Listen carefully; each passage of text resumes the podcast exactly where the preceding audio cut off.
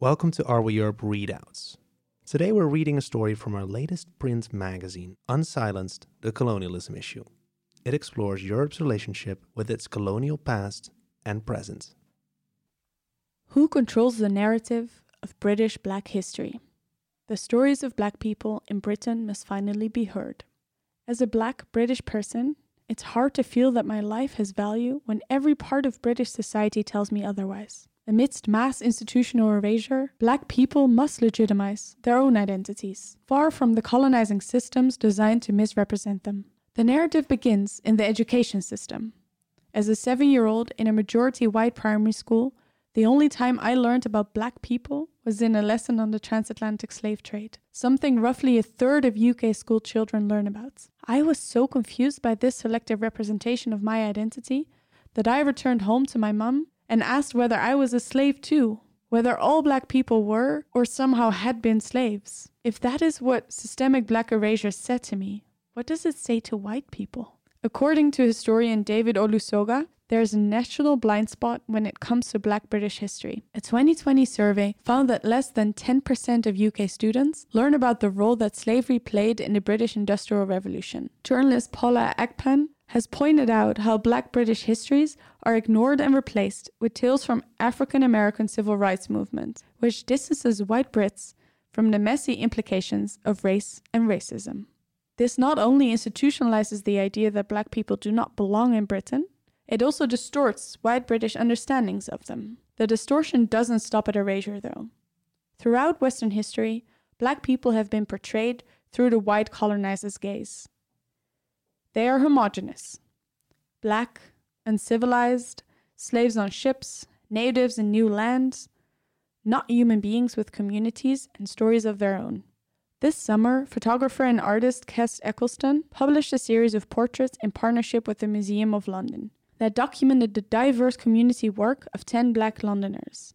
Eccleston's father, who edited Brent-based activist newspaper The Black Voice, made me appreciate the power of history, he says, adding, "I've become really aware of how we're making history through the way that we live. Historical narratives are repurposed by today's media, where trauma porn and Black suffering dominate representations of Blackness. Black struggles are often fetishized for social media kudos. I was frustrated that the visible, violent death of George Floyd was what many white people needed to begin confronting white supremacy.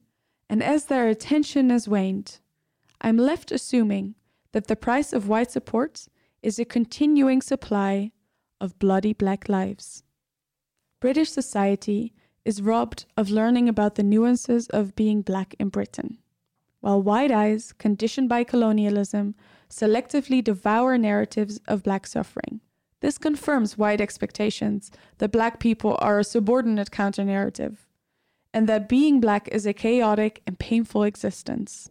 Media coverage continues to reinforce stereotypes of Black incivility and denigrate the legitimacy of Black outrage. Sarah J. Jackson wrote in The Atlantic earlier this year, "It's Blackness from white perspectives, on white terms, and it's complex. We need white people to deconstruct white supremacy, but as they eagerly take to the streets to support Black Lives Matter, I feel the growing urgency for Black people to assert control over their own narrative." Eccleston brings up a powerful quote from Chinua Achebe. "Until the lions have their own historians, the history of the hunt will always glorify the hunter." He adds, "You can't expect anyone else to document your history if you're not going to do it yourself. I document and archive my work to find out more about myself, but I'm also doing it so that no one else can tell me what I like. Because while pain and anger are regular experiences for Black people, it's not all there is to being Black. Black communities carry their own stories outside of mainstream institutions. Activists are archiving the state's role in inflicting Black pain, and there's a breadth of resources already dedicated to remembering Black people with depth and dignity, like the Black Cultural Archives or Olive Morris Collection, the George Padmore Institute, and Ruckus. These archives assert Black British identity and ensure that society can no longer plausibly justify our oppression by feigning ignorance to our true stories. Yet somehow, we're still waiting for white society to recognize this value. In July, the government rejected a national petition with over 260,000 signatures to make Britain's colonial history a compulsory part of their curriculum. Change is imperative, yet unaccommodated in our present system, which only ever functions around the binaries of the powerful and the subordinates, the oppressor and the oppressed. Eccleston tries to make sense of this complexity. Sometimes I feel like you need to know your history in depth, but sometimes I feel like it doesn't matter. In a sense, we're already sitting on archives of information that determine our identity. But up until last year, I hadn't ever contemplated the word archive. My dad always said to me, "Don't let your education get in the way of your learning," says Eccleston. This has stuck with me. At school, I learned that my identity was erasure, in a system designed to make me feel illegitimate. But I can see myself in the histories I already hold. My camera roll, notes, voice memos, train tickets, and text messages are the archive moments of my own life. Black histories are passed over plates at the dinner table. They arrive as unannounced uncles, leaving behind Maggi seasoning and mixtapes, breaking languages that weren't ours to speak. Away from the damages of colonialism and the gazes obscuring Black identities, I've learned to see the history that I'm actively creating. It makes me feel human, even if society doesn't.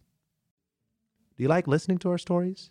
Dive into all our readouts from this issue or previous ones, or listen to our original stories at our main Are We Europe channel. Just search for it wherever you get your earful of audio. And don't forget to sign up as a member at areweeurope.com/member.